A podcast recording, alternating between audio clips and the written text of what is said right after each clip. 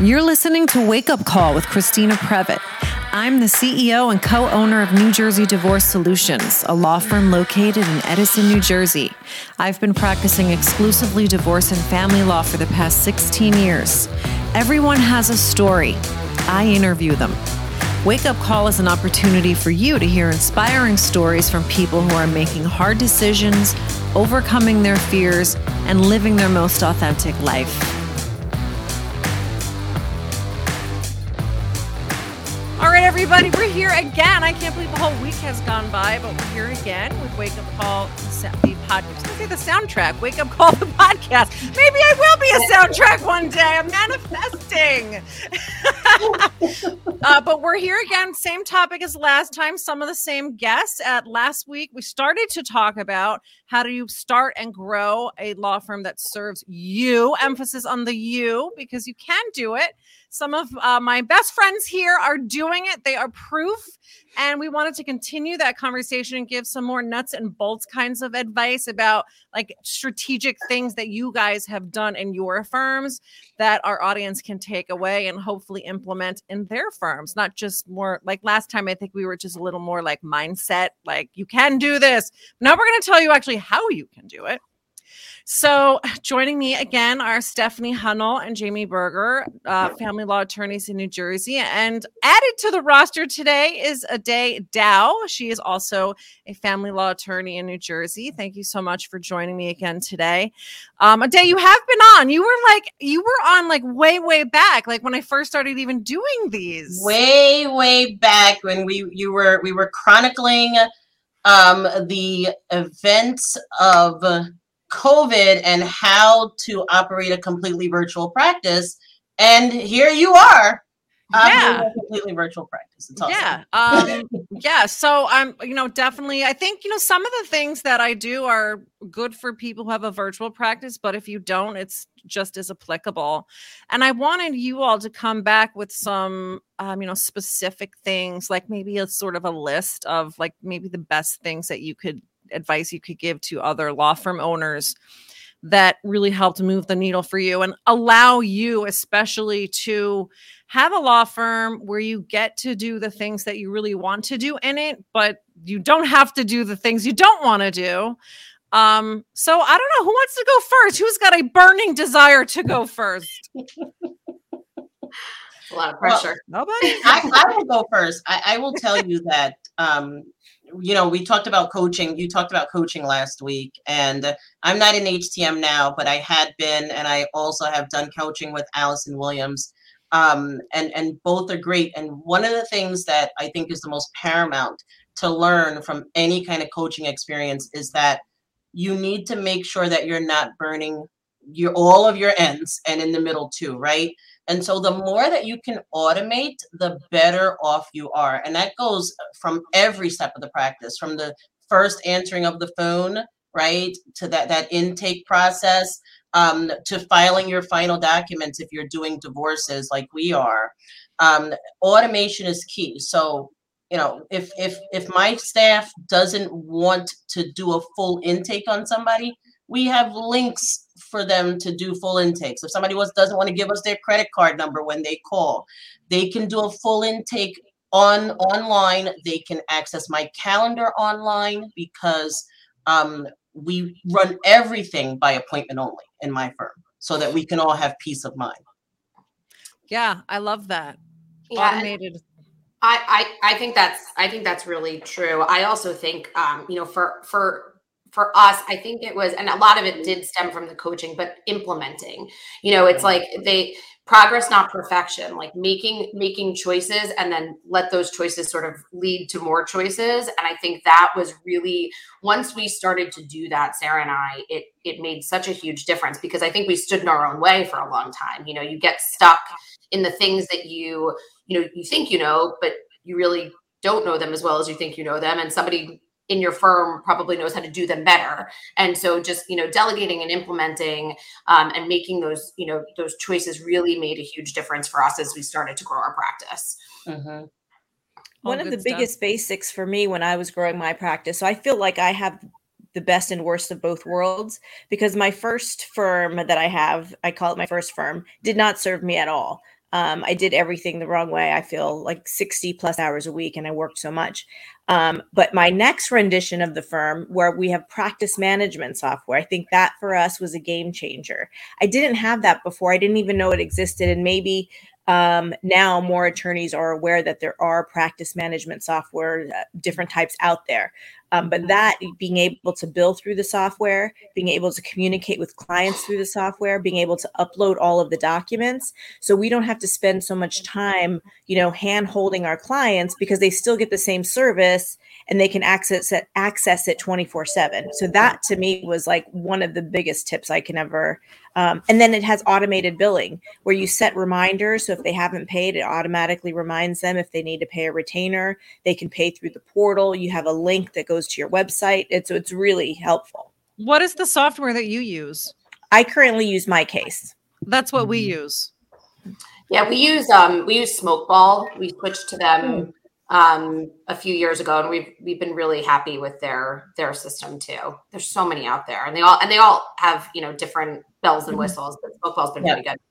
Yeah, we use Practice Panther here, and I have to agree that one of the biggest things that you can do is make sure that you streamline that interaction with your clients, especially with respect to billing.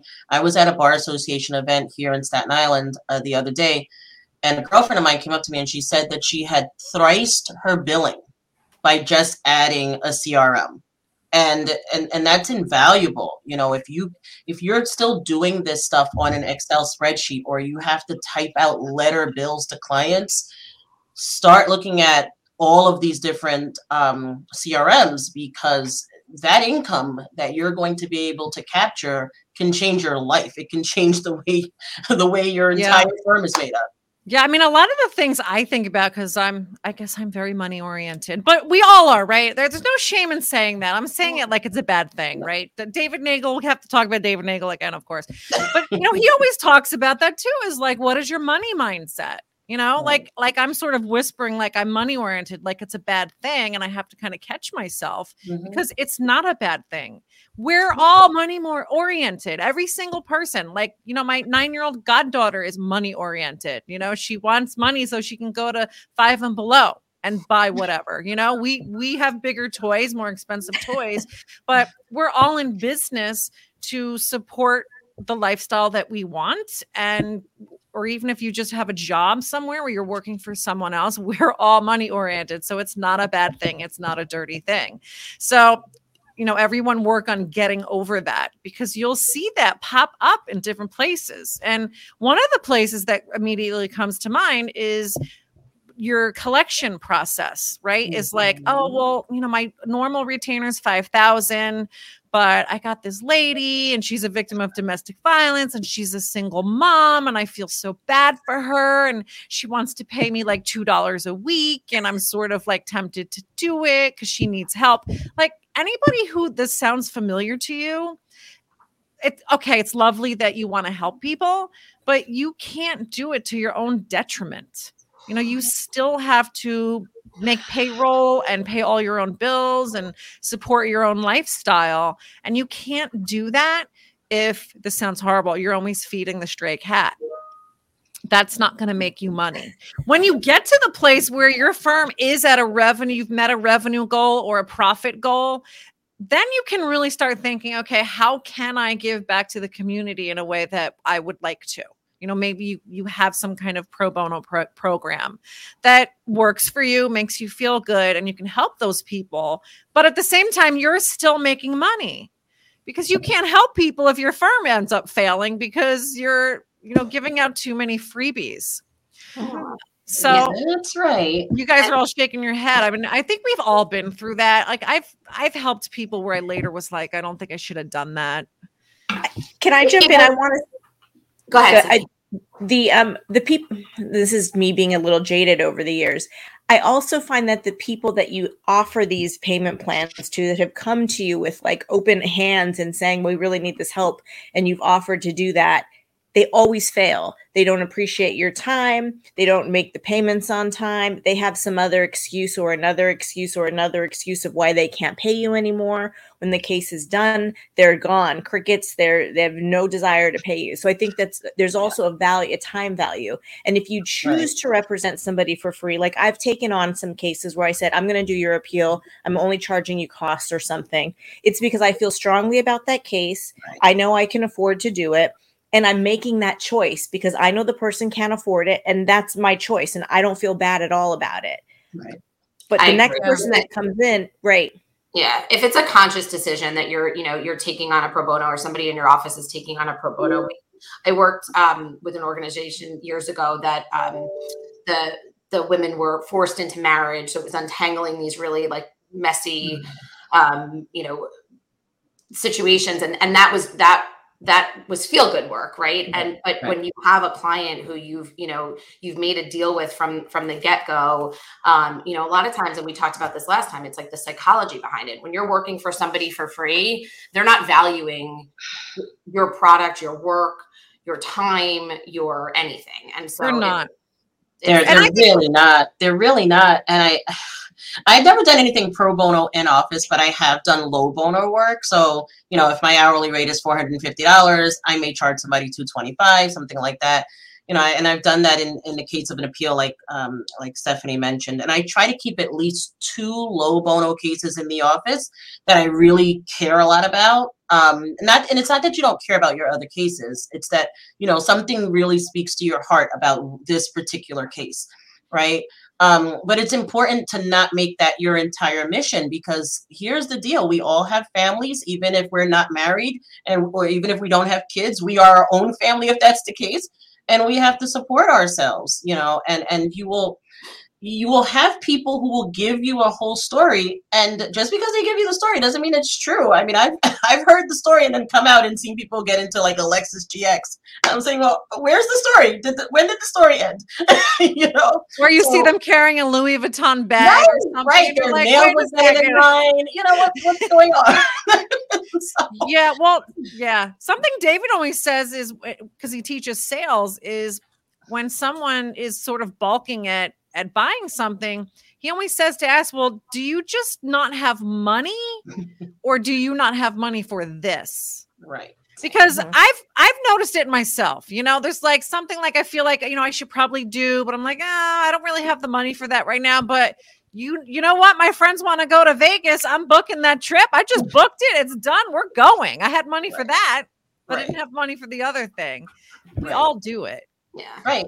We were talking about that last week. I mean, you when I commented, realize that your time is worth it. So, I mean, I'm a big fan of paid consultations. Well, we call them strategy sessions. I do not do anything that I am not paid to do, because it costs money to get those degrees on my wall. And and I'm also putting myself, you have to remember that when you're doing these strategy sessions, you're putting yourself into a position whereby you can't be employed by the other person in the matter, right?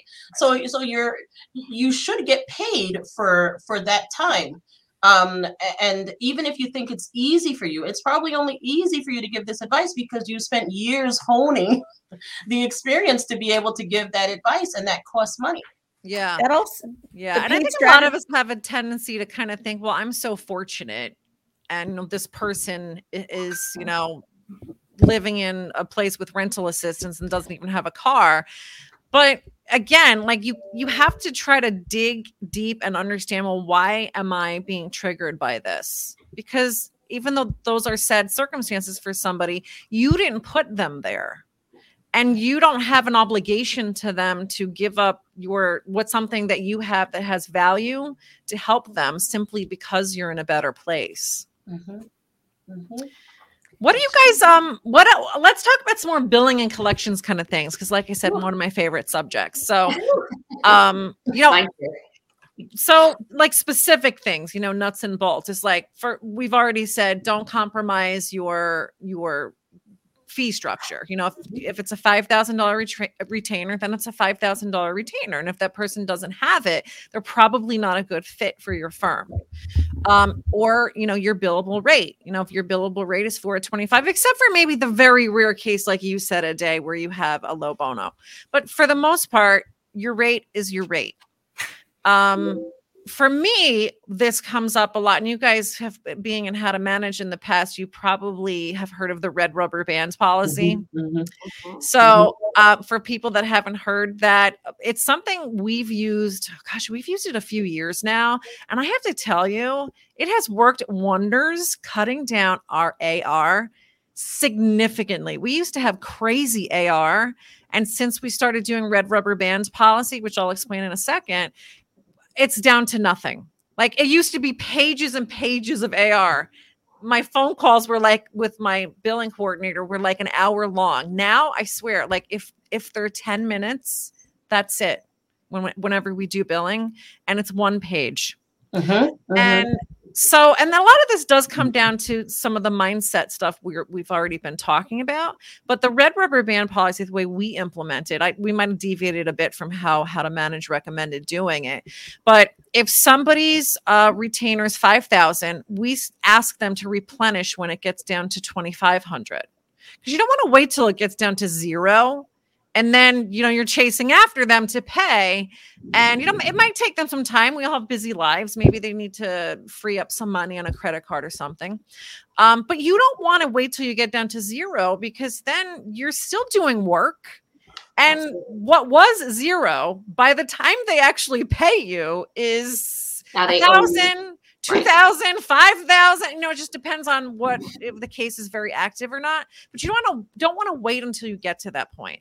And largely the reason for that for me has been, if they're not going to be able to replenish their retainer for whatever reason, I want to know when they're at zero or have a credit.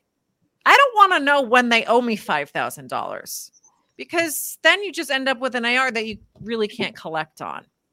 So that's something we do. But the red rubber band policy is strictly that when you get down to a point at which we've asked you to replenish, we give you 14 days to do that. If you don't, then you are officially on red rubber band, where you actually get a letter advising the client that you're on red rubber band status because you haven't met your obligation to replenish your retainer. We're stopping work, and you have another 14 days to make good on your retainer. And if you cannot or will not, we have to terminate our services. And it's been really effective. Are you going to say something? Yeah. So we have a similar policy in our office. And, you know, I will say, you know, there's probably some areas of opportunity for us to improve it. We do track WIP very closely. You know, our AR is, you know, we've done a lot to manage it, and it's in a very good place. But we're not as strict as maybe we should be about our red rubber band, and it's a policy. It should be a policy across the board. But we do have evergreen retainers, you know. So we're seldom are we working in a situation where somebody owes us money and their work in progress is more than what they owe us. And you know, there are some steps before rubber band that we've sort of implemented to soften it a little bit, because we feel like that works better for our clients. Like what? I'd love to hear those. You know, there's some warnings in there, you know, before they get that, you know, 14 days, then we put you on. I think it's like a, you know, I'm happy to share a policy with you that our billing coordinator uses, but it's, you know, it's important because it's our value, right? It's what we bring to the table. We have in our case list that we go through with our legal assistants, there's an actual column for work in progress. So that gets updated as we're going through the month. So if there's ever a situation where mid-month we have it worked into our retainer, we have the opportunity to ask for an additional retainer at any point. We don't have to wait until we've sent a bill. So we have those conversations. That's kind of like the softness of it. You know, just want to let you know, here's where you are in work in progress. You're going to come up against an issue. Please make payment. Here's the link, all that good stuff. So that seems to work well for us. And how often do you guys do billing? We started doing them twice a month.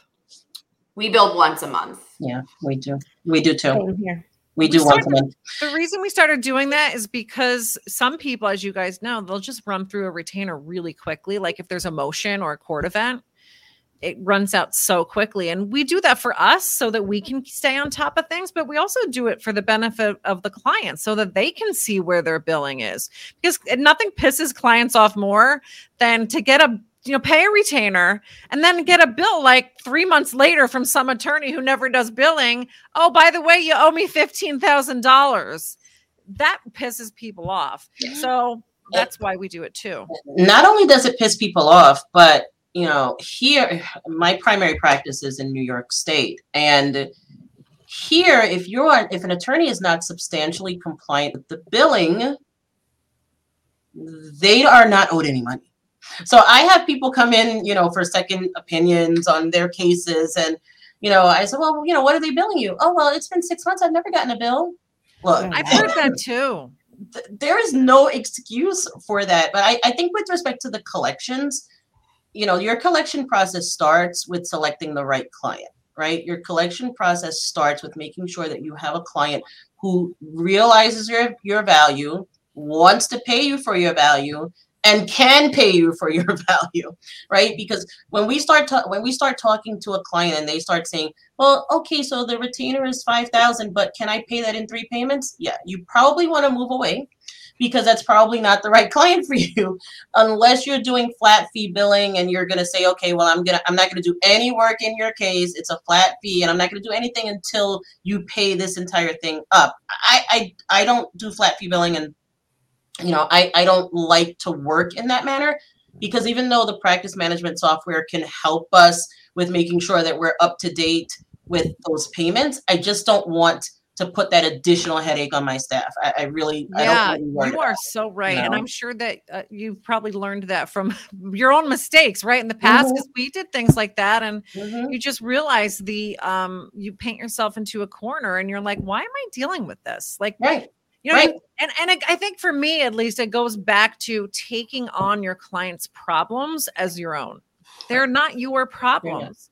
You might be part of the solution because you can help them, but their problems are not your problems. Their money problems are not it's not your problem that they can't afford to pay you. Honestly, Christina, none of their problems are your problem. And this is something that's really key, because you find a lot of attorneys who are just so emotionally involved with their cases. And to be honest with you, this is a mental health issue that we all need to think about, right? Because we've seen people, our adversaries, and you're saying to yourself, what is going on? Why are they so worked up? This is not their case, And if you do yourself a disservice and you do your client a disservice, because even though they think they want the pit bull rah-rah, that's sometimes not even the best thing for them. You are so right. When the attorney loses perspective on the big picture and they're enthralled in all the litigation from day to day, they can't represent their client very well, in my opinion. I mean, because then you're taking on their personality, you're taking on their fight, taking this on, and you're not having that perspective, which is the key to our job, I think. I have said to clients before, because we've all experienced it, clients want to treat you like their therapist. And I'm like, you need one. I said, I can refer you to one, because that, this is a difficult process that you're going through. And I think that you should have somebody to talk to. If you're paying me to be your therapist, I'm not qualified and I'm too expensive. So, let's get you in the right hand so somebody can help you, because that to me is invaluable too, because I'm not going to take that on. I can't bear the burden of their emotional turmoil. You're right. You're right. And the other thing I try to point out to clients too, when this comes up, is I remind them, you don't want me to be emotionally involved in your case, because then I can't make sound judgments and sound decisions, from a legal perspective. It's not my role to be emotionally involved in this with you. And I get it. You're a human being. You should not turn your emotions off. You can't do that. I wouldn't be able to do that if it was my situation.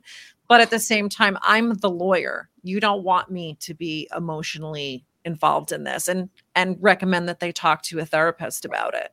Right. And so if you're an attorney, I'll say something that might offend some people, but if you're an attorney and you find yourself continually getting emotionally involved with your clients and their causes, you need to go to therapy yourself. You need to understand why you are doing that. You know, you have some kind of like rescue syndrome or something, like, you know, maybe deep down you were rescuing your mom from a bad situation you had as a kid, or, you know, there's so many things it could be, but you need to understand, why do I feel the need to be so personally involved with my clients? Because you are will definitely burn yourself out for sure.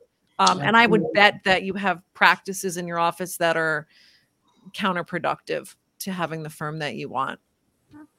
So we all need therapy though, don't we?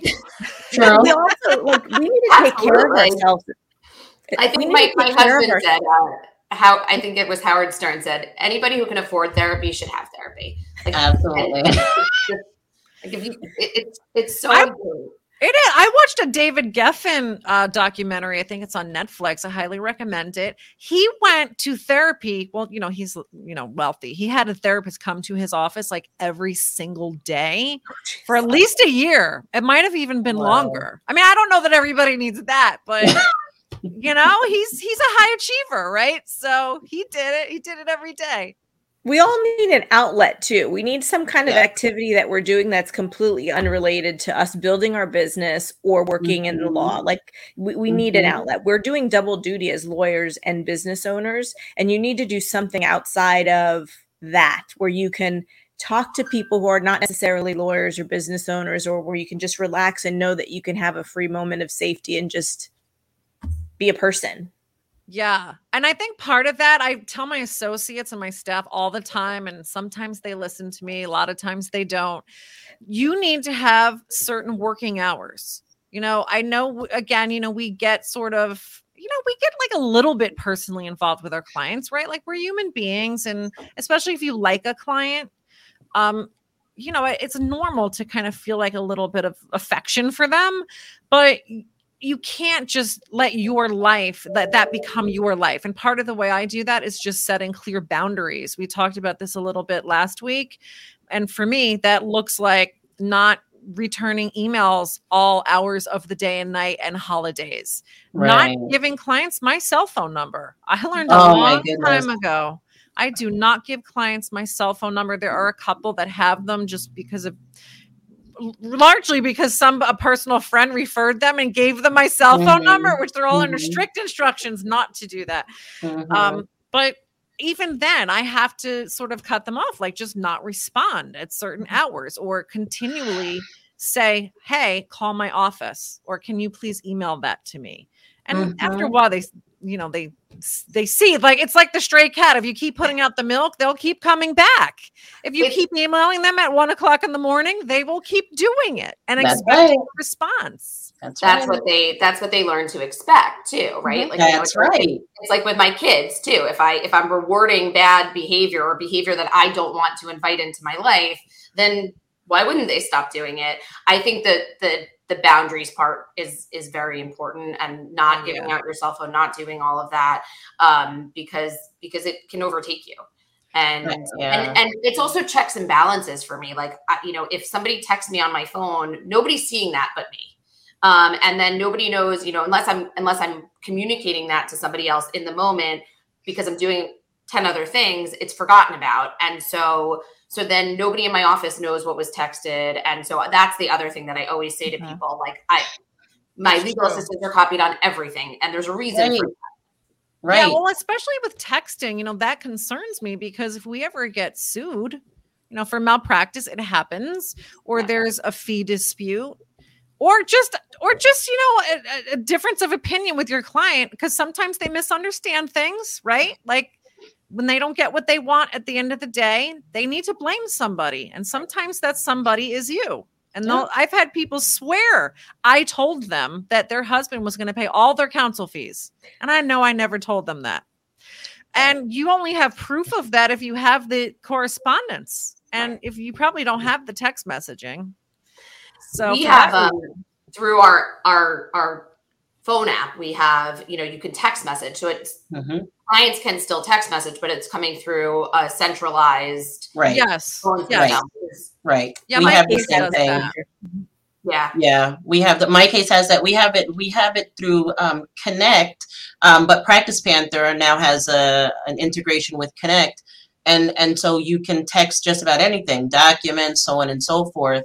I think that, you know, when we talk about boundaries, setting out your day and knowing how you work and how your team works is extremely important.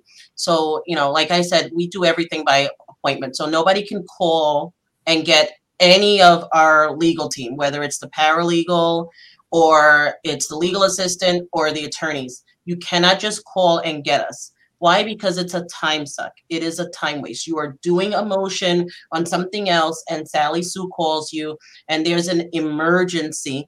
We define what emergencies are in our office.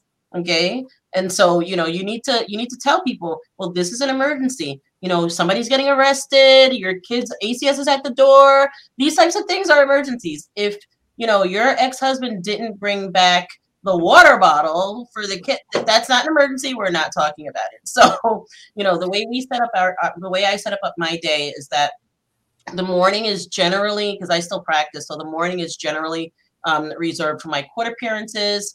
I have 2 days a week where I talk to clients in the afternoons, and then 2 days a week where I do my strategy sessions, because I still do my own strategy sessions.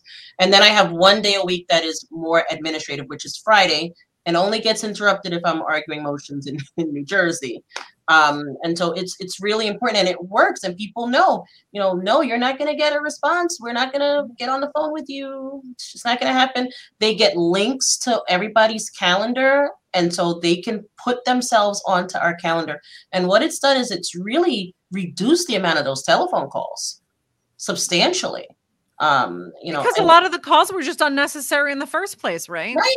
And therefore, the client is a lot happier with their bill, because they're not using us on the phone as a therapist and getting charged, you know, $300 and $400 an hour to talk to us about things that they could have resolved on their own. Yeah. So that's all like boundaries. Go ahead, Stephanie. Yeah. No, I was going to say, plus that's, you know, they have this one thought in their mind, and then they have to call right away. And if you're constantly answering those one thoughts, they really, really add up. And they're also not making decisions on their own. Right. Yeah. Well, and again, you know, it's all tied into the boundaries. And part of that is, I think we talked a little bit last time, is you're teaching people how to treat you. Right. I mean, we're all always teaching people how to treat us, not just clients, everybody in our life, by what we tolerate.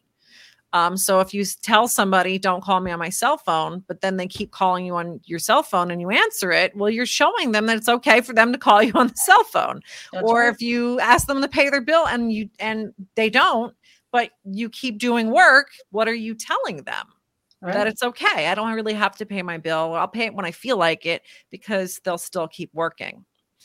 Right. And you know what else is important? You mentioned it, and then we came off of it, but we were talking about money mindset, and then we were talking about the mindset of our team. It's really important to realize that you're going to get to a point, if you're successful, very quickly, where you're not going to be doing this stuff on your own. And you need to invite people into the firm. There should be a system and a process for hiring those people and getting them onto the team. And you need to really sit with yourself and figure out how you're motivated, whether you have a money motivated mindset, and how the people on your team are motivated. Because the only way you get proper work out of these people who are coming onto your team to build your dream, quite frankly, is to make sure that you're in some way serving them, right? So our intake, our client care specialist is fabulous, and she's very high energy, but she's also very motivated by getting the job done and getting the reward for that job. In her case, she's money mindset motivated.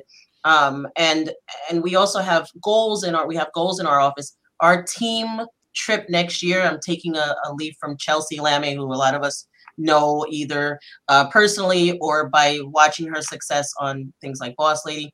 Our team trip is to Dubai next year. And so every time she gets a new person to do a strategy, she's like, Team Dubai, Dubai, Dubai. She sends it in teams, you know, right? So you know, these are things that you, when you want people to work for you, you really have to set up things that will work for them as well. Yeah. Yeah. Something I've learned from not doing it is you really do have to have a team, have like a team mindset where it's not just all of us doing separate jobs. Right. No, we all are part of one cohesive unit and we each have our distinct roles, but we're all working together to a common goal. And that's definitely something I've neglected in the past with my firm. Now that I'm sort of changing gears, I look back on the past 8 years and I, you know, think in a constructive way, like look back on, well, what could I have done better? And that's definitely one of the things that I highly recommend people pay a little more attention to. Because especially when you get bogged down with everything and you're going into your office and you're like, oh my God, I got all these things to do. And I wish my staff would just not bother me. Cause it's like, I feel like when they leave my office, now I have a new thing to do. You know, there are ways to fix that. Probably can't address all of them here today. Oh, maybe I just came up with our next topic. But pay attention to that because those people are key to helping you get where you want to go. And if you don't have the right people on your team, you just won't get there, or it'll take you forever and you'll probably realize too late.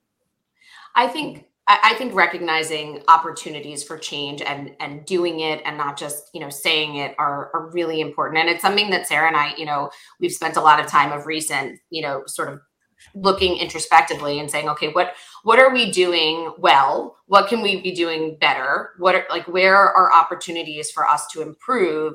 Because none of us are perfect. And there's always an area where, you know, you don't, you know, you sort of like, take me as I am, or I can try to be better at this, but, you know, and I think that that's a really important thing to just sort of every quarter or, you know, whatever it is, just sort of look at what's operating really well in your firm and what you can really look at as an opportunity for improvement. Mm-hmm. Part of that, I think we have to listen to our team, the people that we have chosen to bring into our group and hear what they have to say, what they feel like is going right and what's going wrong. Because sometimes it's hard to look at ourselves in the mirror. We get so focused on doing something a certain way. And maybe there's, you know, we're rubbing the person the wrong way. Maybe the person that we're saying, we're going to give you a bonus and this is money, and they're not money motivated. They rather hear some affirmations as opposed to like more motivation. So we have to listen to what they want and what they need in order to keep them like, you know, close and wanting to work for you, work hard for you.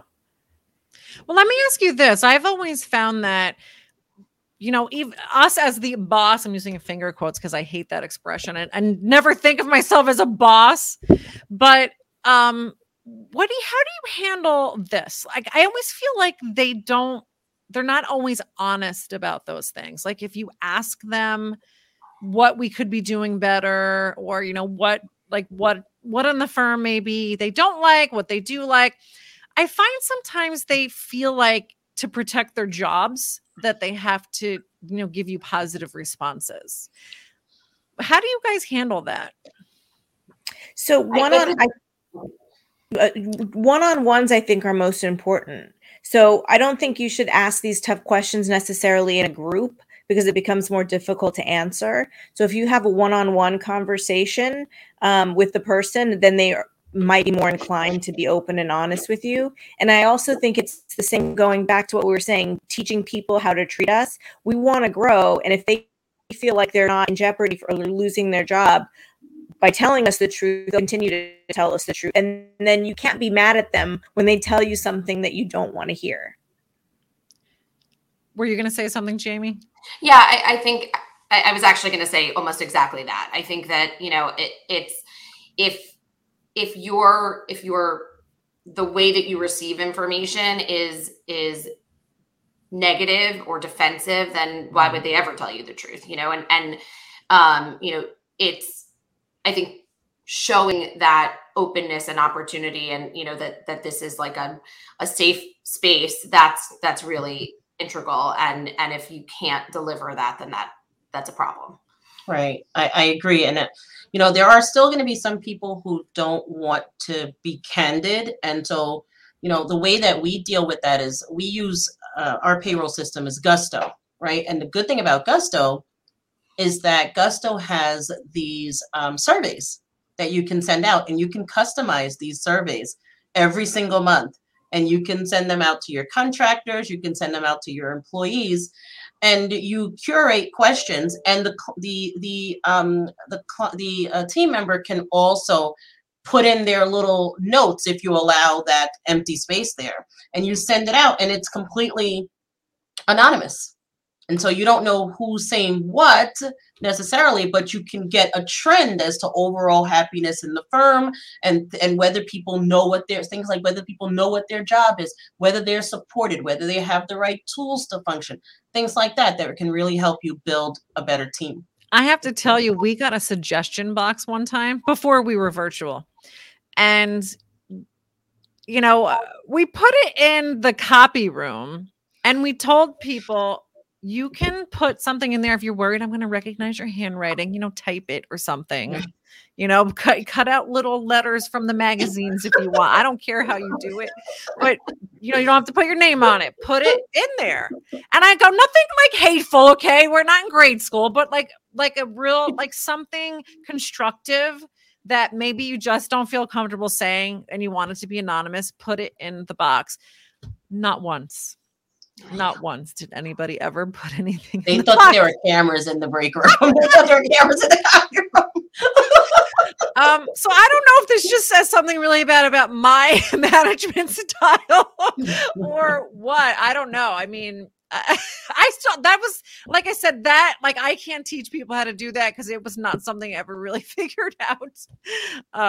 But it sounds like you guys have a little bit. It's more also if you have somebody in your firm, you know, if you have a firm administrator or a PLA, you know, they're like that may be somebody that people feel more comfortable having a conversation with because you're not the quote unquote boss, you know, and it really just depends on I think the culture of your firm and the people you have there. You know, there are always going to be people who are more open to discussing things and just trying to promote it is important. I do think it's also a tricky balance. I mean, you can't be friends with your employees.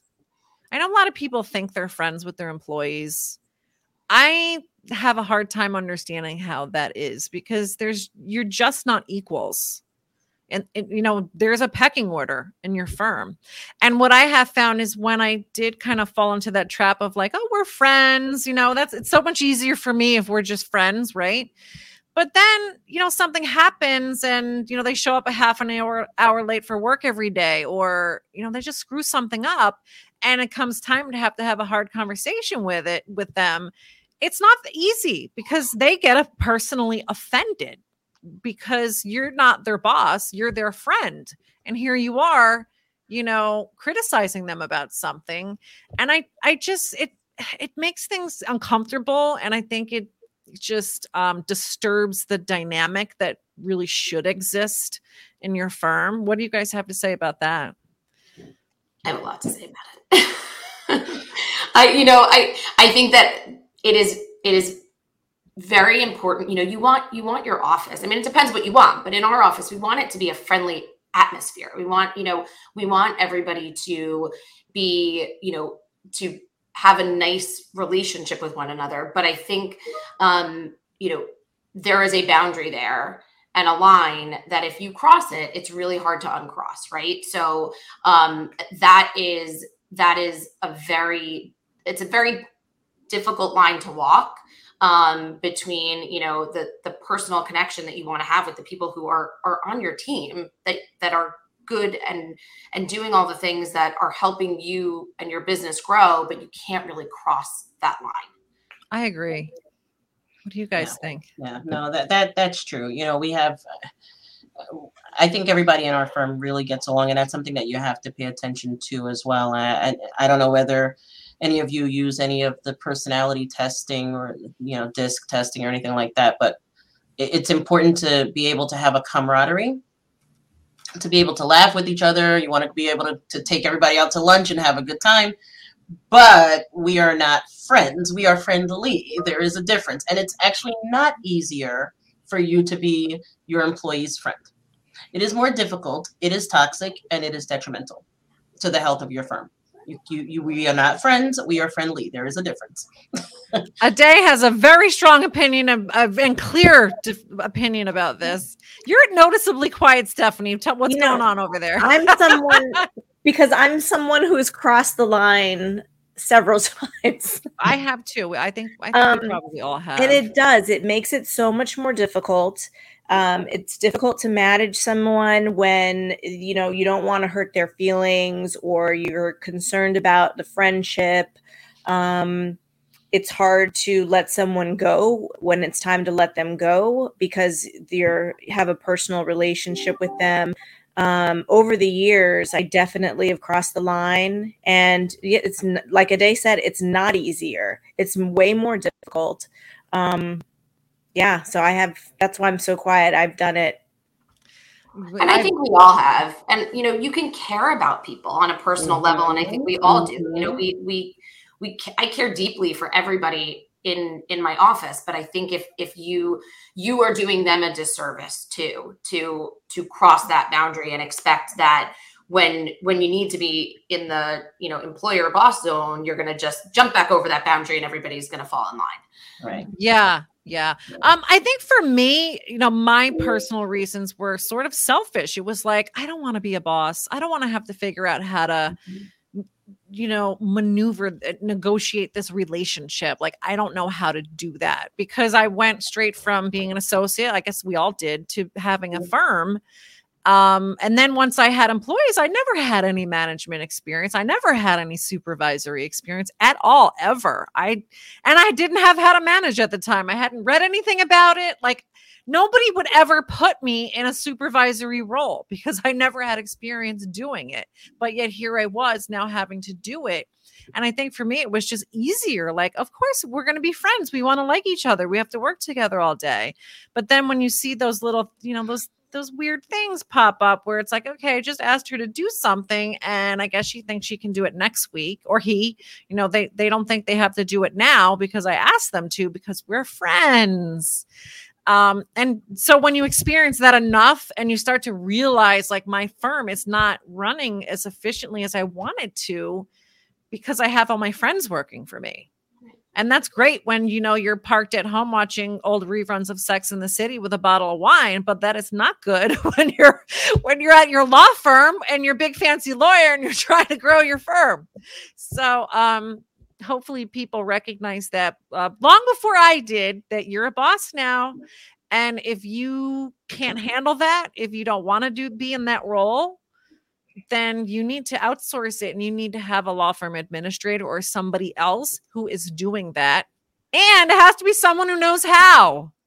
They can't have the same problems you do, right? Isn't that what Arjun, the founder of How to Manage, always says is you have to hire people that are for what that role is, that they're really good at that, you know, better than you. They know how to do it. And that's probably a good segue into that's another little piece of advice is, be careful who you hire. Make sure they can actually do what you hired them for, right? Don't hire potential. I think that's what Arjun always says. Don't hire potential, hire ability. Because I've done that too. Absolutely. They tell you not to marry potential. And they tell you not to hire potential. And it's all true. Wait. We might be out of jobs if everybody listens to that one. No, that's right. Keep marrying potential, man. Well, there's plenty of other reasons people get divorced, but yeah, you're right. Yeah, and you need to not be afraid. So, you know, the hiring process should be a slower process, right? It's not that you're doing it slow because you are procrastinating. You should be hiring slowly so that you are investigating what the person can and cannot do. I hired somebody back in 2016, and this lady, oh my goodness, I do not even speak her name. We just say, in the office, we say the one who shall remain nameless. It's like Prince, like when Prince had a symbol. I'm not a Harry Potter fan, but Voldemort. But, you know, this person came from a Fifth Avenue firm in the city, and, you know, they should have been able to do the things. And I gave one assessment, but not a deep assessment. And I, you know what the thing I did? you know the thing I did that was really detrimental? I went against my gut. I said, hey, there was something about the person. I was like, maybe. And I should have just gone with my gut, because this person turned out to be a complete nightmare. And this person stymied. I allowed the person to stymie my ability to hire another person to replace her very quickly and get out of the rut. So people, you have to realize that, you know, this is business. Nobody owes you anything. You owe yourself something, but nobody owes you anything, which is why the friend thing won't work, right? Yeah. And you need to not get stuck when something doesn't work. Recognize it doesn't work, mourn for the fact that it didn't work, and you have to move on. Otherwise, you can't grow your firm. Yeah, I'm with you 100%. I think so, that's all right. That's just the most important thing I've heard like this entire time is be quick to move on to the next thing. Acknowledge the fact that there is a mistake, mourn for that mistake or whatever you need to do, and then get ready to fix the mistake. Don't live in that mistake for a long period of time because it becomes toxic. I have done that, and it does. It's kind of like relationships too. Like you started this a day, so I'm going to blame you, but it goes back to like a bad marriage, you know? I mean, okay, yes, you could go to therapy and those kinds of things, but at some point you have to acknowledge to yourself, and this could be anything, a romantic relationship, a friendship, a business relationship. If it's not working, it's probably not going to change. You know, like we kind of have to acknowledge when something's just not working. You know, people don't change.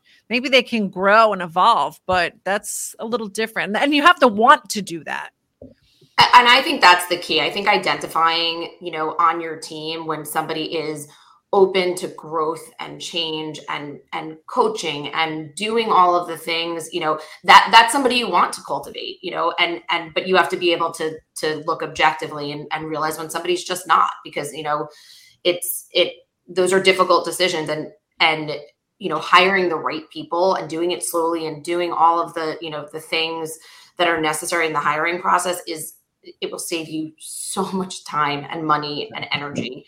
Never get back. I totally agree. It will save you disappointment too. Yes. Mm-hmm. Yes.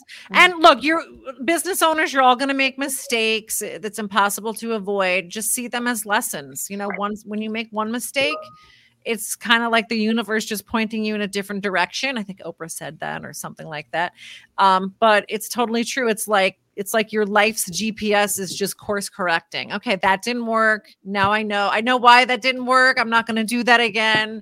I know better what I need to do for next time. Don't be afraid to make mistakes. You know, so many people are so afraid to they what is that expression? Paralysis by analysis. Yeah. They won't make a decision because they're so afraid it's the wrong one. Well, at some point you just have to make one. Just make a damn decision. Yeah, and then make another one. Find out if it works. Yep. Right. You got to make the decision to figure out whether the decision works, right? Yeah. You can't just, you know. Yeah. And the other thing is that people don't know their numbers. Like, you need to know your numbers. Don't go hiring 10 people and you can't even pay yourself. You need to know your numbers. And if you're not a numbers person, because of course they don't teach us how to be entrepreneurs in law school, right? So before you start venturing out on buying all this stuff, hire a daggone bookkeeper. Know what's going on in your business. You know, I subscribe to Profit First. So, you know, every time money comes in, money goes into my income account. Then money gets put into the operating account. Then I have money in owner's comp. Then I put my tax money away. Don't have it be that you're grinding so hard and you're making all of this money and you don't know what's going on with your money and you don't know where it is. Yeah, I have some friends that went solo not all that long ago, and I would sort of give them little nuggets like we're doing. And I'd say, well, what's your revenue? Like, what was your revenue last month? I don't know. How the hell do you not know what your revenue was last month? You need to know what your damn revenue is.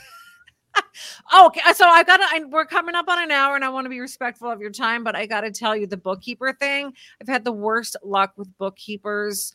If anybody is madly in love with their bookkeeper, please tell me, send me their name, because we've made this mistake. I'm not afraid to admit it. This is a mistake we've made continually is we hire the bookkeeper. We're like, oh, this one's going to be really good this time because so-and-so recommended them. And I just know this one's going to be really good this time. And then we let them do our books for like 10 months without ever looking at anything. And then the 10th month, we look at the books and we're like, oh my God, they've been doing like all this stuff wrong for 10 months. And now we have to go back and fix all of it. So my advice to you, hire your bookkeeper. Yeah, don't do that. Hire your bookkeeper, but check their work on a monthly basis. Make sure you are, don't just give, you know, hire wonderful people and just let them run and never see them ever again. That is, I think Arjun calls that managing by abdication. Something I've been guilty of, where you're like, okay, you just go do that now because I don't want to do it. And now it's off my plate. And oh, thank God I can go do something else now. You still have to sort of supervise that. There's got to be checks and balances. You got to make sure, are they actually doing their job? Are they doing it right? That's, you know, distinguishable from micromanaging. Absolutely. Yes. Right? Yes. And so understand how to learn. Understand how to read the reports as well. Like, you need to understand when your bookkeeper is sending you your management report, you can understand what the profit and losses are. If people sometimes look at this and go, oh, great, here's the money in the account. But then they're not looking at the breakdown of expenses. They're not looking at the balance sheets for certain things. Like, you have to look at all of it and understand.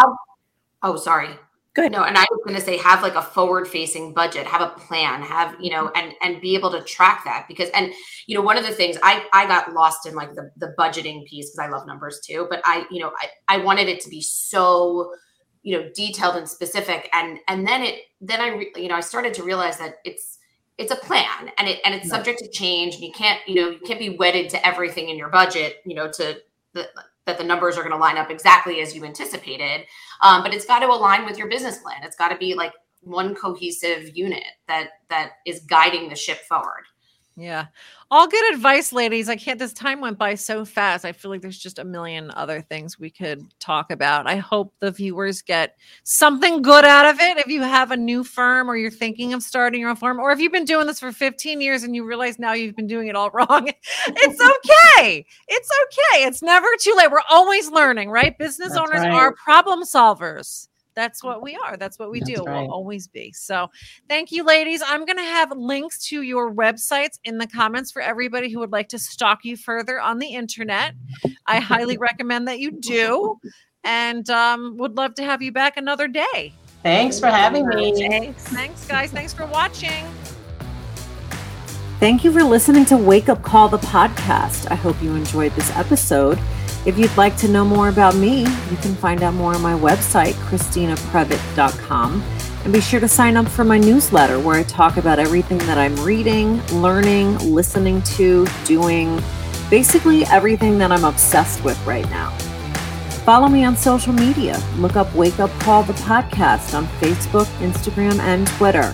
If you'd like to be a guest on Wake Up Call, or there's someone you'd like to hear on my podcast, please email me at wakeupcallthepodcast@gmail.com. Thank you and see you next time.